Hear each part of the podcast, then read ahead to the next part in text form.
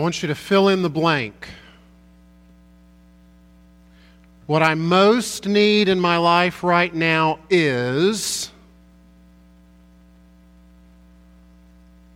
Six of you just mumbled money.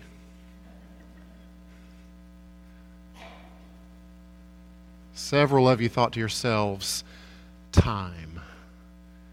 If I just had more time to get it all done. For some of you, maybe it's something very specific that you, that you have in mind that you're putting in that blank. You need a job, or you need a different job. You need a, a cure or a healing. You need uh, a restoration in some relationship that is currently broken. Or maybe you fill in that blank more abstractly. Maybe you think, man, what I really need in my life right now is, is love. I, I know I'm not doing a good job loving my spouse or loving my kids or my neighbors. Maybe you think what I most need right now is discipline. If I could just be more disciplined in my prayer life, in my diet. Maybe I, I most need encouragement. You know, if, if someone would just encourage me, then I could just keep on keeping on. That would be okay. Maybe your blank is why you're here this morning. Maybe you're here this morning seeking what it is that you have in that blank. I think a lot as your pastor. Your elders think a lot about what you need. We're going to meet this afternoon. The elders meet this afternoon. We'll spend a lot of time in prayer praying about what you need. The needs that are on the surface that you would most immediately say, oh, yes, this is exactly what I need. But then we also try to be guided by the scriptures and drill down a little deeper than that to what we think and what the Bible says you and I really need foundationally at the core what, what our greatest need or needs are. Our verses this week in John chapter 12 point us in that direction. Point us in the direction of greatest need, not just surface felt needs. But these verses begin somewhat startlingly with the turmoil and the agitation of our Savior. I want to ask you to stand if you're able for the reading of God's Word. John chapter 12, verses 27 through 36. Jesus begins Now is my soul troubled. And what shall I say? Father, save me from this hour? But for this purpose I have come to this hour.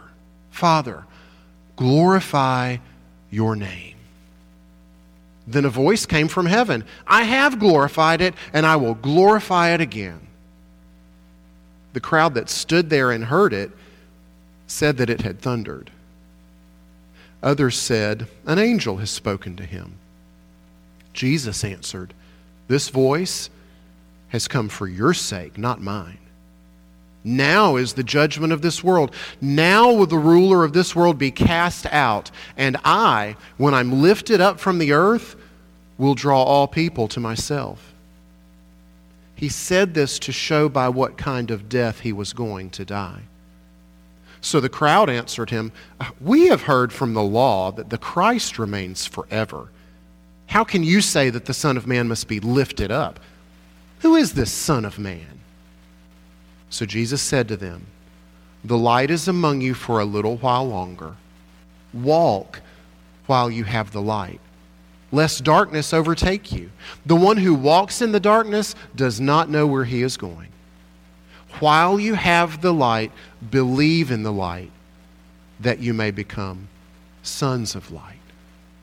May God bless the reading and the preaching of his inspired, inerrant, infallible and authoritative word. Let's pray for the help that we need. Oh, Father, again, would you come? Would you allow us to benefit from your presence, your active presence in these moments where you are coming to us through your living and active word, this word that's sharper than a two edged sword? Would you cut us open with it? Would you reveal and expose what needs to be revealed and exposed?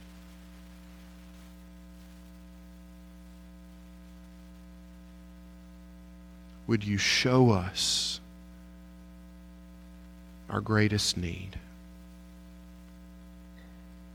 Would you reveal that to us this morning? That we may behold it, that we may, be ben- that we may benefit from it, that we may be changed by it. We ask these things in Christ's name and for his sake. Amen. Please be seated. It may be a bit of a jolt to you. Indeed, I hope it is. To find our Savior as we do, as this passage begins, Jesus in verse 27 is the troubled Son of God. You've got an outline in your worship folder that will help you follow along this troubled Son of God who declared in last week's verses that his hour had now come the hour for him to be glorified, the hour for him, in fact, to die. This troubled Son of God is now having a moment of crisis. this word here, this verb, troubled, it's, it's a strong word. It has elements of horror to it, elements of revulsion, of, of anxiety, of, of agitation. As Jesus considers this hour that is now upon him, it's like he's having second thoughts. This is unsettling to read, is it not? We, have seen lots of power and strength from Jesus in the pages of this gospel, but we've not seen this. No sooner do the words come out of his mouth, My hour has come, than he is contemplating asking God to call it all off. To save him from this very hour that has now come. What, what are we to make of this? One temptation would be to explain it away. It's not what it appears on the surface. That's what some of the commentators do. Some of the commentators are just way too uncomfortable by the prospect of this. At the thought of a Savior who somehow waffles in his resolve, they say, oh, no, no, no, no, no, no. What Jesus is troubled about has nothing to do with him. It's about his disciples, whether his disciples will be steadfast and faithful. That's what some of the commentators are offering. But that simply doesn't bear up under the scrutiny of the passage. The thought really does cross Jesus' mind. He really does consider, at least momentarily, Pulling the ripcord. Open parachute, save me from this. He has that option. Right? He's not forced into this hour. He's willingly approaching this hour.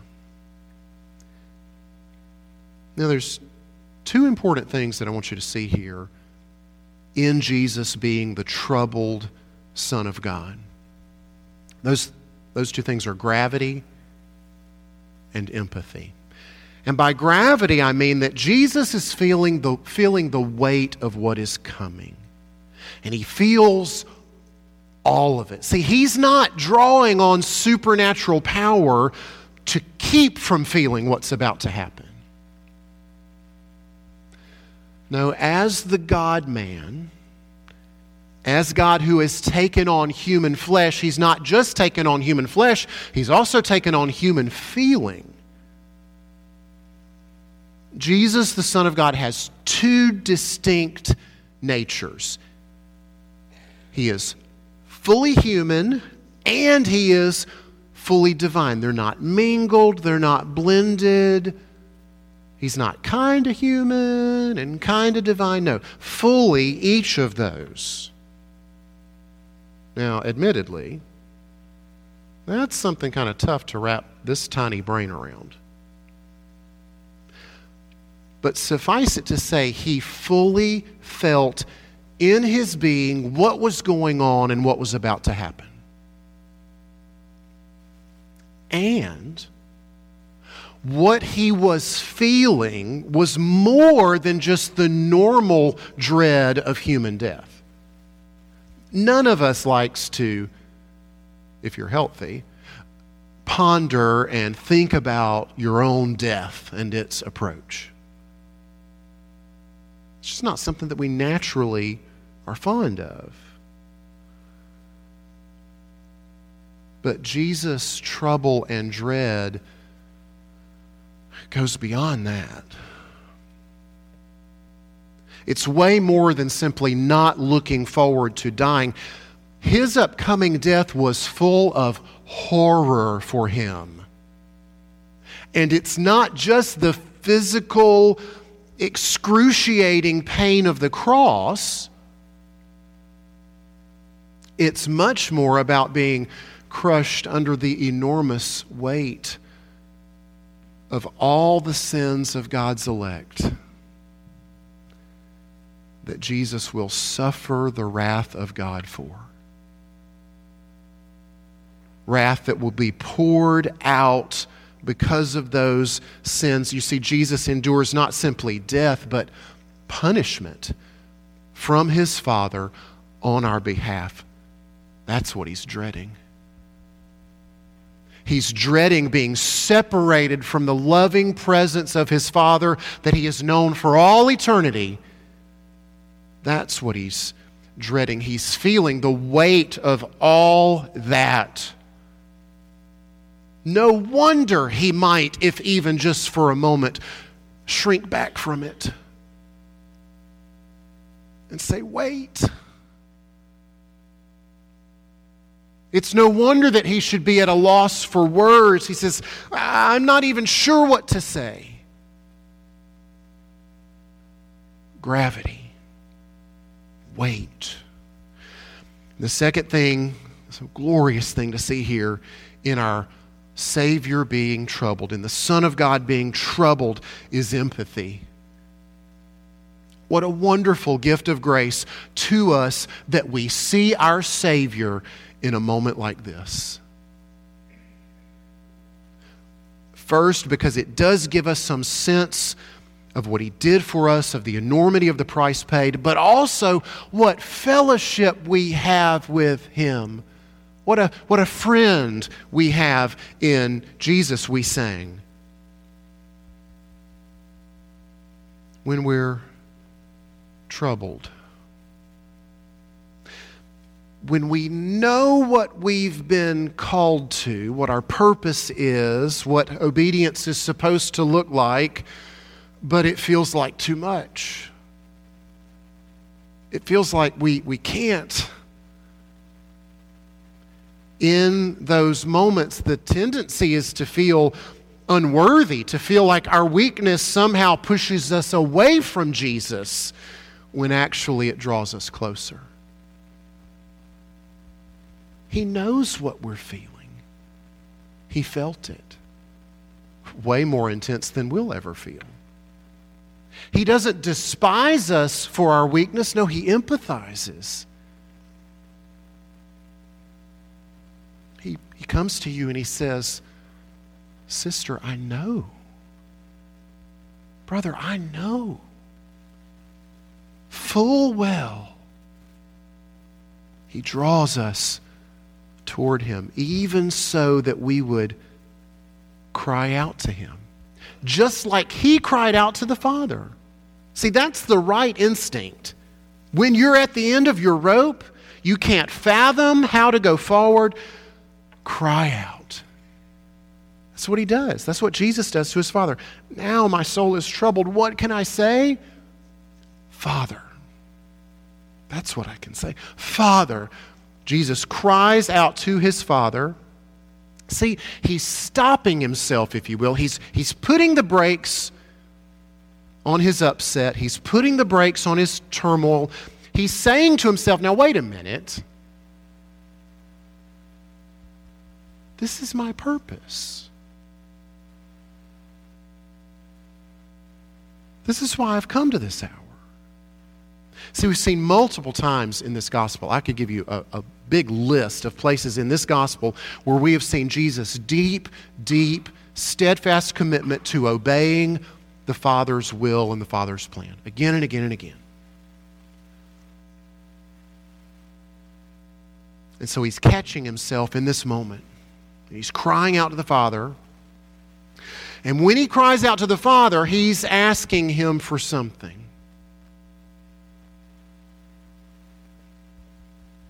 It's very interesting what he asks for. He doesn't, in fact, ask him to save him from this hour. He asks him for something far more essential and foundational and fundamental than that.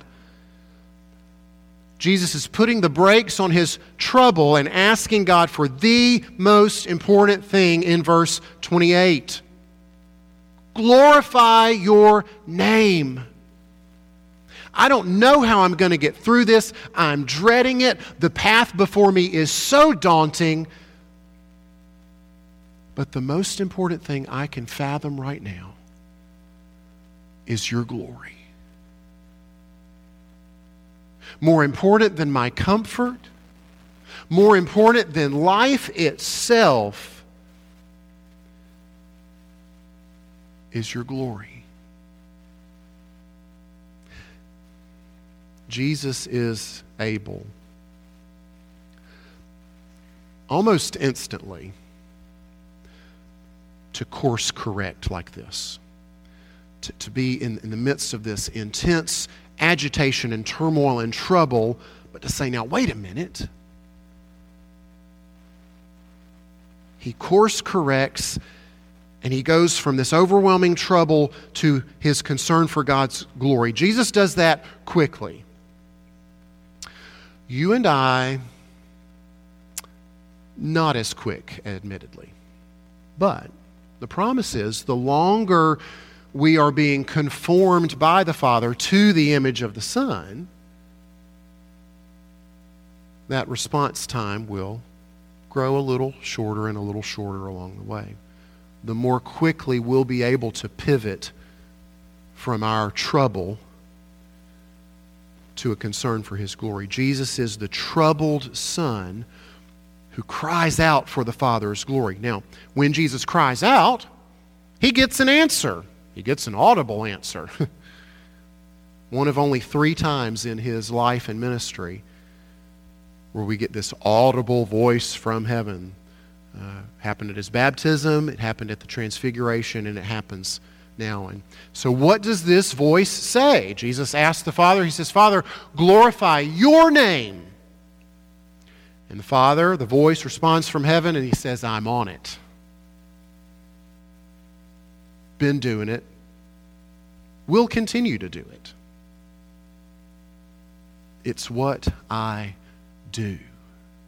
Our God is a self glorifying God, a God who consistently brings glory to himself. That's the whole reason the Father sent the Son in the first place. It was not primarily for our benefit, though we love to inject ourselves as the reason for everything. It was for His glory. Now, if you bristle at that a bit, and that would be normal for you to do, if you bristle at that and you say, uh, I don't know, does that doesn't feel right? Is that okay? I'd take you back to Ezekiel 36, which I always love to take you to Ezekiel 36. And we could read a whole long passage, but I want to give you the, the beginning and the end of a passage, beginning verse 22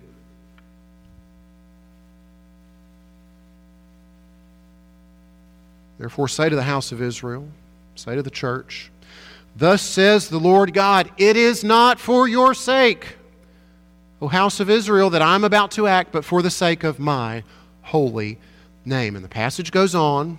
Read it later this afternoon. But he says it again at the end in verse 32 for emphasis. It is not for your sake that I will act, declares the Lord. Let that be known to you. God's saving work, indeed, all God's works throughout Scripture, have His own glory as the chief end. What's the chief end of God? To glorify Himself. And that maybe you bristle at it because it just it sounds kind of egotistical. It sounds kind of arrogant. It's anything but. For me and you, oh yeah. It'd be a terrible thing for you and I to do, but for him, the supremely worthy one, the holy one, majestic sovereign, great and mighty. It would be wrong if he didn't draw attention to himself, if he didn't put his glory on display. See, friends, that's what we most need.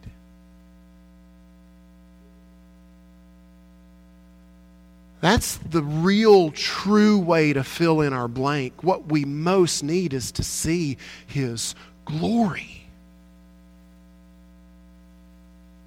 to behold his glory. And Jesus knows that. He knows that's our greatest need. That's why he tells the crowd what he does in verse 30. This voice that you hear, this voice, it ain't for my sake.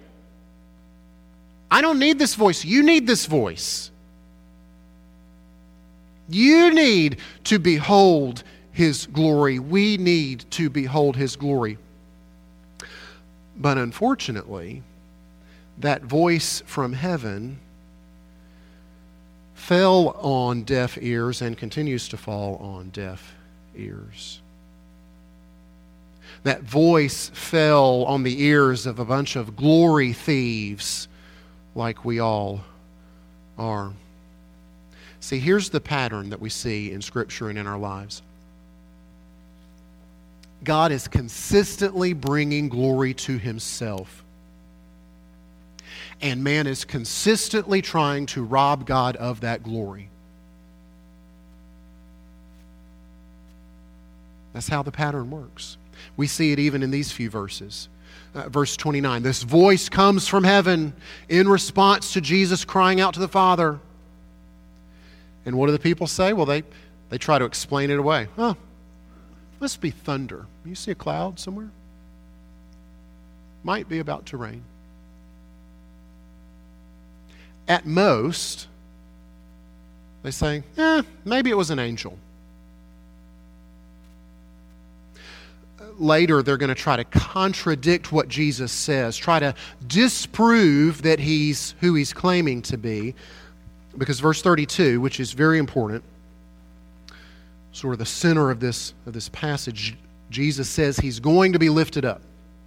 And we're going to talk about the ambiguity of, of that verb lifted up in just a bit. But the crowd knows, the crowd gets it. The crowd understands that by saying lifted up, he is pointing to his death.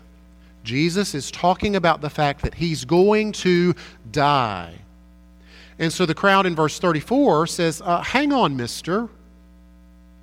Not so fast. Uh, because we have heard,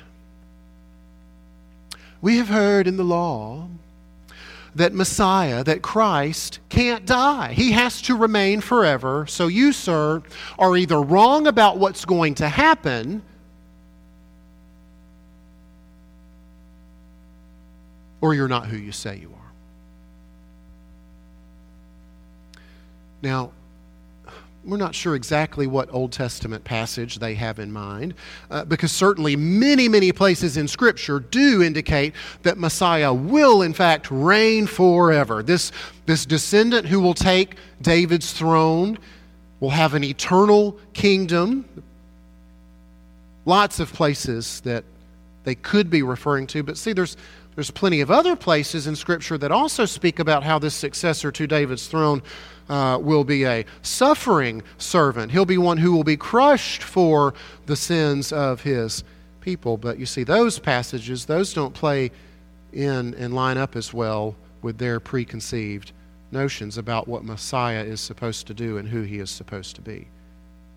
So they tell Jesus, uh, You're not really going to die, or you're not really who you claim to be. Because our Messiah, right, the one we're expecting, the one we're waiting for, uh, he will not die. Thank you very much. He will, in fact, be triumphant. And they think that they are effectively shutting Jesus up.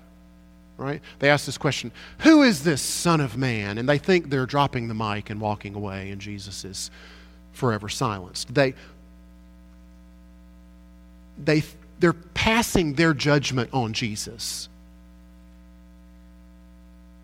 We're done with you. We have weighed you and found you lacking. They think they pass judgment on Jesus when the harsh reality is it is time for judgment, but they are the ones. We are the ones. The glory thieves are the ones who will be judged. Verse 31 Now is the judgment of the world. All these glory thieves, all these that Paul summarizes very aptly in Romans 3. Right, a verse we were talking about in Sunday school this morning, a verse you're well familiar with, Romans 3:23. All have sinned and all fall short of what is it that we fall short of? Glory. We have fallen short of God's glory. Now, we have again in these verses Jesus referring to himself as light, right?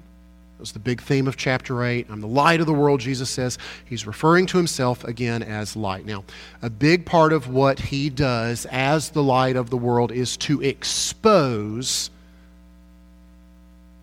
to bring to light that we are glory thieves, to bring to light that we have fallen short of that glory, to bring to light that we all, in fact, have sinned. And as he exposes us, he's calling us to believe in the light. But our ongoing problem is that we are prone to keep walking in that darkness that we walk in. Not just to walk in it, but to love it even. I'll take you back to John chapter 3 verses 19 and 20. And this is the judgment. We're talking about judgment, okay? The light has come into the world, that's Jesus, and people loved the darkness rather than the light because their works were evil. For everyone who does wicked things hates the light and does not come to the light, lest his works should be exposed. Jesus is appealing to folks for one of the last times in person. Believe in the light. He's making an offer to them. Verse 36 If you will believe in the light, you can go from being a glory thief to being a son of light, to being a daughter of light. Now, how is that possible? How can he make such an incredible offer that he does? It's only possible because he's offering to them a glorious rescue. The final point there in your outline, and this is going back to verse 32. When I am lifted up, he says, I will draw all people to myself. Now, quick side note all people. What do we make of that? Well, it's not every single person. We're not universalists. It's easy to read the scriptures and see that that's just not true. So it is not every single person without exception. That's not what the all means, but the all means all people without distinction. Without regard to race or ethnicity or geography. And, and, that builds on last week. We saw when the Greeks came to seek Jesus, right? This great turning point in the timeline of Jesus' ministry. It, it flipped for him. The hour had now come because these Gentiles, these non Jews, are seeking him. And so we do understand that Jesus is to be the Savior both of Jew and Gentile alike. So that's the all. The key here, the thing we really need to look at is the being lifted up. When I am lifted up, Jesus says. That verb for lifted up, it, it, it's ambiguous on purpose. There's, there's a couple of meanings at work here. Because to lift someone up can mean to, to praise them. Right? We use that language sometimes. Jesus, we want to lift you up. We want to lift up your name. And we mean by lift up, we mean exalt. We mean glorify. But it can also mean, and this would be back in chapter 3, although we're not going to turn there, like Moses lifting up the bronze serpent and the Son of Man also must be lifted up to die.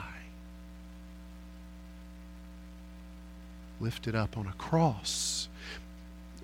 We've got conflicting, we've got competing concepts here. We've got glory and exaltation on the one hand, and death on the other. A, a cruel, a shameful, a, a humiliating, cursed death on a tree. Which is it? Which does Jesus mean? When he speaks of being lifted up, and of course he means both. He means that his glory, in fact, the Father's glory, finds its highest and ultimate display. See, Jesus is glorified not despite the cross, but in the cross. It's, it's a peculiar glory, it's a, a paradoxical glory. To crucify him is to glorify him. They're inextricably linked. He's the glorious one because he's the willing one. Because he didn't pray that prayer, save me from this hour. He was willing to humble himself, willing to die for his followers. Paul got that in Philippians 2 in these beautiful verses. Being found in human form, he humbled himself by becoming obedient to the point of death, even death on a cross. Therefore, that's a linking word. These are connected inextricably You cannot separate these two. Therefore, God has highly exalted him and bestowed on him the name that is above every name, so that at the name of Jesus every knee should bow in heaven and on earth and under the earth, and every tongue confess that Jesus Christ is Lord. To the glory of God the Father. We get the rescue and our great God, Father, Son, and Holy Spirit, gets the glory. A God who seeks his own glory, sends his only Son to pay a price so great that he is truly, deeply troubled. But because he too has his eyes set on glory, he allows himself to be lifted up so that we, glory thieves that we are, can be rescued even as he is glorified. Oh, Jesus, what a great Savior you are. Thank you for your trouble.